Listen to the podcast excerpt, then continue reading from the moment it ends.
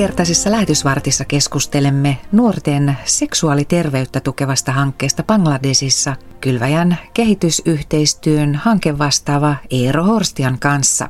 Haastattelun jälkeen Raamatun opetusosiossa äänen saa kylväjän apulaislähetysjohtaja Hanna Lindberg. Ja ohjelman loppupuolella saamme rukoilla vielä yhdessä Eeron johdolla. Minä olen Elina Tuoista-Kokko. Kylväjä on mukana nuorten lisääntymisterveyshankkeessa Bangladesissa. Eero Horstia, millainen tämä hanke on? Viime vuoden alussa, eli vuonna 2021, aloitimme nelivuotisen hankkeen, joka itse asiassa tarttuu hyvin vaikeaan ongelmaan teiniraskauksista ja pyrkii tekemään tälle vaikealle asialle jotakin. Onneksi tehtiin niin hyviä suunnitelmia, että tämä hankekin onnistui saamaan Suomen ulkoministeriöstä taloudellista tukea, ja se on hieno asia. Kumppani Bangladesissa meillä on moni monivuotinen pitkäaikainen kumppani, jonka kanssa on hyvä yhteistyösuhde ehtinyt jo muodostua, sikäläinen kristillinen organisaatio BLMF. On ilo nähdä myöskin se, kuinka heillä on vahva halu itse, että tälle vaikealle asialle pitää jotakin tehdä. Bangladesilaiset nuoret tytöt joutuvat tosiaan usein seksuaalisen häirinnän ja väkivallan kohteiksi. Eero, miten tämä tyttöjen sukupuolen perustuva syrjintä ilmenee ja millaisia seurauksia sillä on heidän elämäänsä? Mä olen joskus koittanut miettiä näitä asioita sillä tavalla, että koitan eläytyä tällaisiin itse. Miltä tuntuisi kuulla, että oma lapsenlapsi, teini, on yhtäkkiä nuorena tyttönä, hän onkin raskaana? Kuinka kauhealta se tuntuisikaan. Bangladesin kohdalla on hyvin surullinen ja kauhea, voisiko sanoa maailman ennätys, kun Bangladesissa noin joka viides tyttö on raskaana jo 15-vuotiaana. Osa siis selvästi jo nuorempana. Ja se on jotakin sellaista, että lapsi ja nuori ei saa kasvaa normaali tervettä elämää, vaan kun itse on vielä lapsia nuoruuteen tulossa, niin sitten onkin yhtäkkiä jo äiti ja se tarkoittaa sitä, että tällaisen tytön koulunkäynti päättyy, työhön meneminen on erilaista ja vaikeaa ja ylipäätään, jos ajatellaan, mitä kuka teinit Suomessa iloitsevat yhdessä olemisestaan, kivaa tekemistä ja kivaa meininkiä. Kaikki tämä jää pois yhtäkkiä, kun nuori tyttö pahimmillaan 13, 14, 15-vuotiaana onkin yhtäkkiä sitten jo tulossa äidiksi. Se on niin kuin hyvin surullinen tilanne ja se kaventaa kovasti heidän elinmahdollisuuksia ja aika usein suistaa heidät sinne köyhyyden kuiluun ja siihen negatiiviseen kierteeseen ja se on kauhean paha, vaikea asia. Jotenkin tuntuu, että kyllä meidän kristittyinäkin tämmöiselle asialle jotakin pitää tehdä ja jollain tavalla tarttua tällaiseen asiaan. Ei ole oikein ja niin kuin mä olen joskus sanonut, vähän niin kuin kärjistää ja ehkä vähän ronskistikin, että vanhat äijät pitäkää näppinne erossa näistä teinitytöistä on ehkä vähän karskisesti sanottu, mutta siitä siinä on kysymys, että varsin usein näiden teinityttöjen se lapsen isä on joku vanhempi mies. Eero, mitkä ovat tällaiset nuoriin tyttöihin kohdistuvien väärinkäytösten perimmäiset syyt? Siellä ehkä hyvin, hyvin syvällä taustalla on se, että yhteiskuntaan ja kansaan ja ihmisjoukkoihin on päässyt pesiytymään ja juurtumaan semmoinen negatiivinen asenne, että ikään kuin heti kun sitten tyttö fyysisesti kehittyy tiettyyn ikään, niin sen jälkeen ikään kuin nähdään hänet jo sellaisena objektina, kohteena, että hänen kanssaan voi olla seksuaalista elämää. Ja se on niin kuin ihan väärä ajattelutapa ja haitallinen traditionaalinen patriarkaalinen perinne. Toki siihen vaikuttaa myös yhteiskunnan kehittymättömyys. Yhteiskunta, joka on köyhä, yhteiskunta, joka ei kykene paikallistasolla valvomaan esimerkiksi lakien toimeenpanoa, ei ole viranomaistahoja, jotka suojelisivat tällaisia lapsia, niin, niin monet tällaiset asiat on siellä taustalla. Näihin syihin mekin koitamme paneutua.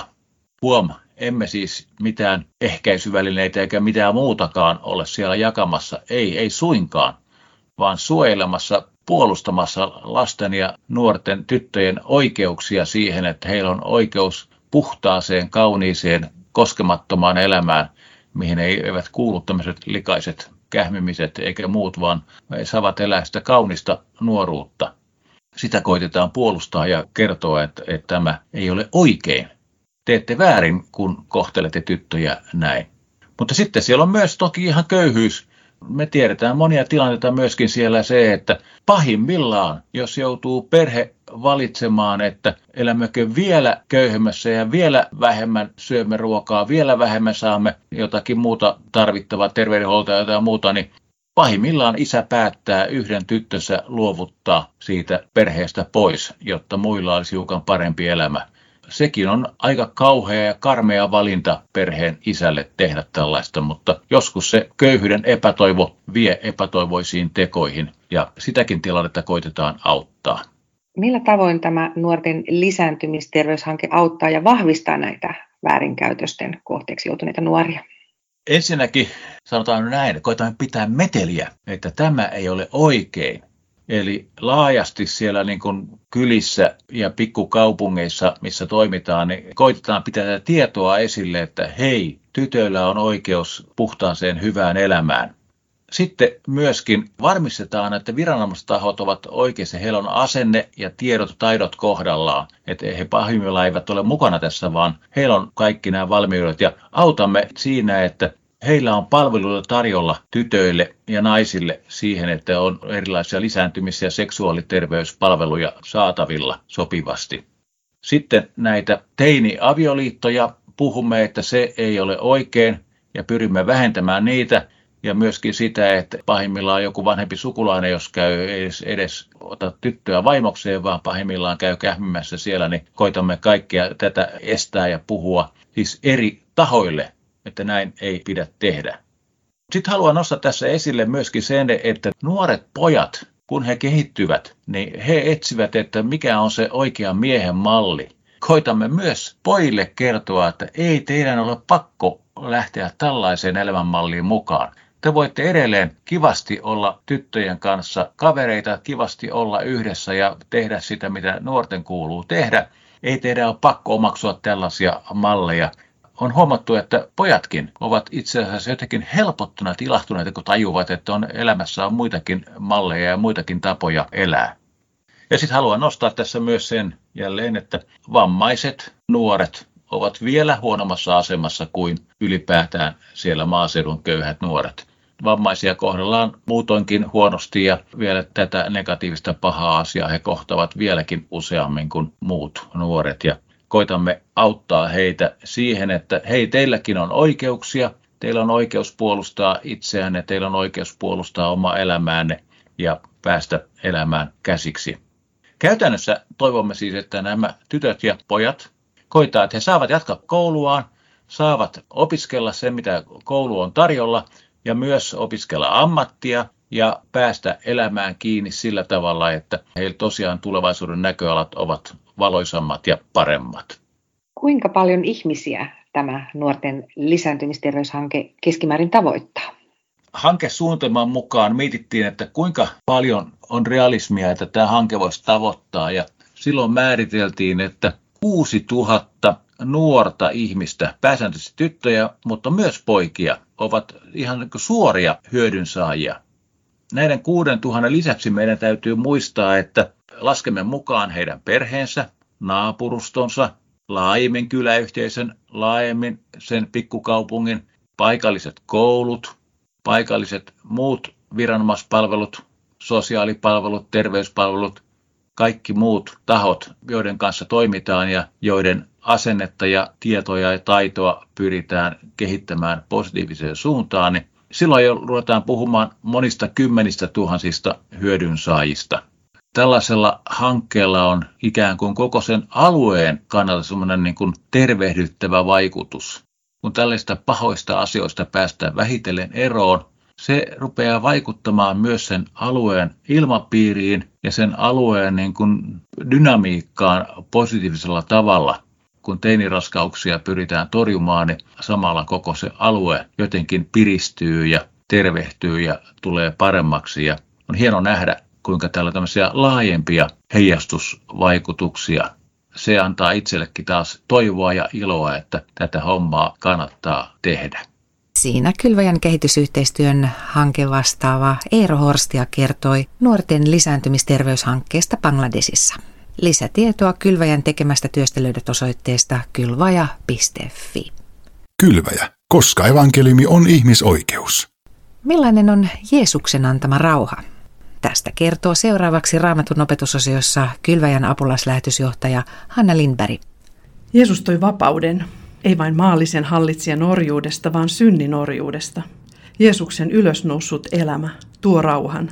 Rauhan pelkojemme keskelle, rauhan Jumalan kanssa, rauhan toistemme kanssa. Pahin mitä voi kuvitella, mitä voi pelätä, kivulias kuolema ristillä, elämän merkityksettömyys, ero Jumalasta. Kaiken sen Jeesuksen ylösnousemuselämä on voittanut, korjannut ja sovittanut.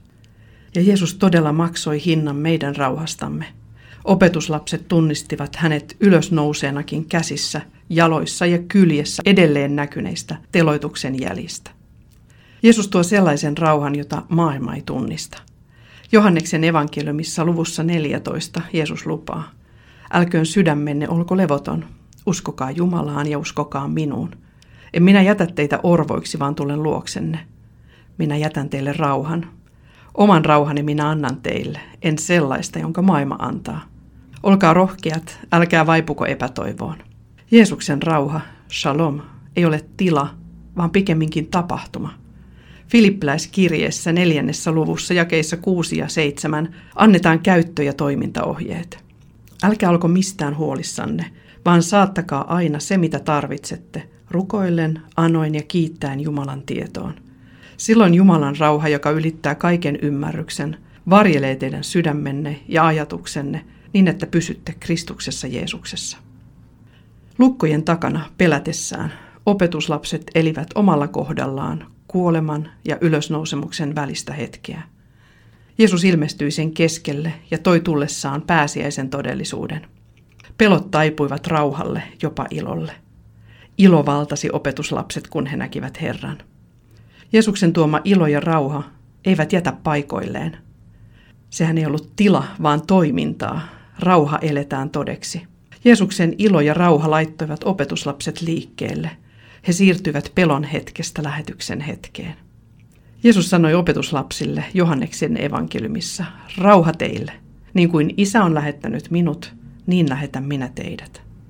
Sanottuaan tämän hän puhalsi heitä kohti ja sanoi, ottakaa pyhä henki.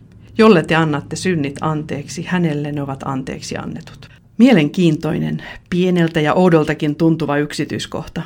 Jeesus puhalsi opetuslapsia kohti. Tämä vie ajatukset kaiken alkuun. Luomistyönsä päätökseksi Jumala loi ihmisen ja puhalsi häneen elämän henkäyksen. Näin ihmisestä tuli elävä olento. Jeesus antoi uuden elämän pyhän hengen kautta. Me hengellisesti kuolleet zombit heräämme todella eloon uuden hengen, Jeesuksen hengen kautta. Näin Hanna Lindberg. Tämän lähetysvartin voit kuunnella Kylväjä-podista, joka on saatavilla useissa palveluissa. Ja nyt lähetysvartin päätteeksi saamme rukoilla vielä yhdessä Eero Horstian johdolla. Pyhä Jumala, me ymmärrämme, että sinä olet pyhä, ja koska me olemme Jumalan kuvia, niin meitäkin kutsutaan pyhyyteen, meitä kutsutaan kasvamaan Kristuksen kaltaisuuteen.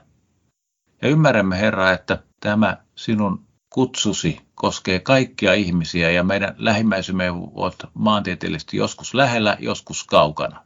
Ja nyt tässä ohjelmassa on keskusteltu bangeresilaisten nuorten haasteista, erityisesti tyttöjen. Me Herra täältä etänä ikään kuin haluamme siunata tätä tilannetta, rukoilla sinun hyvyytesi ilmestymistä siihen tilanteeseen, sinun apusi tulemista. Anna viisautta näille hankeihmisille, jotka siellä käytännön tasolla tekevät.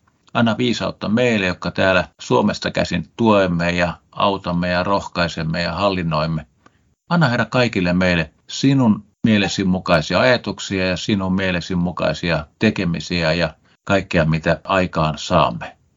Haluamme, että tämäkin hanke tuottaa kunnia sinun nimellesi ja haluamme, että tämänkin hankkeen kautta moni ihminen saa avun elämäänsä. Kiitollisin mielin näin pyydämme. Amen.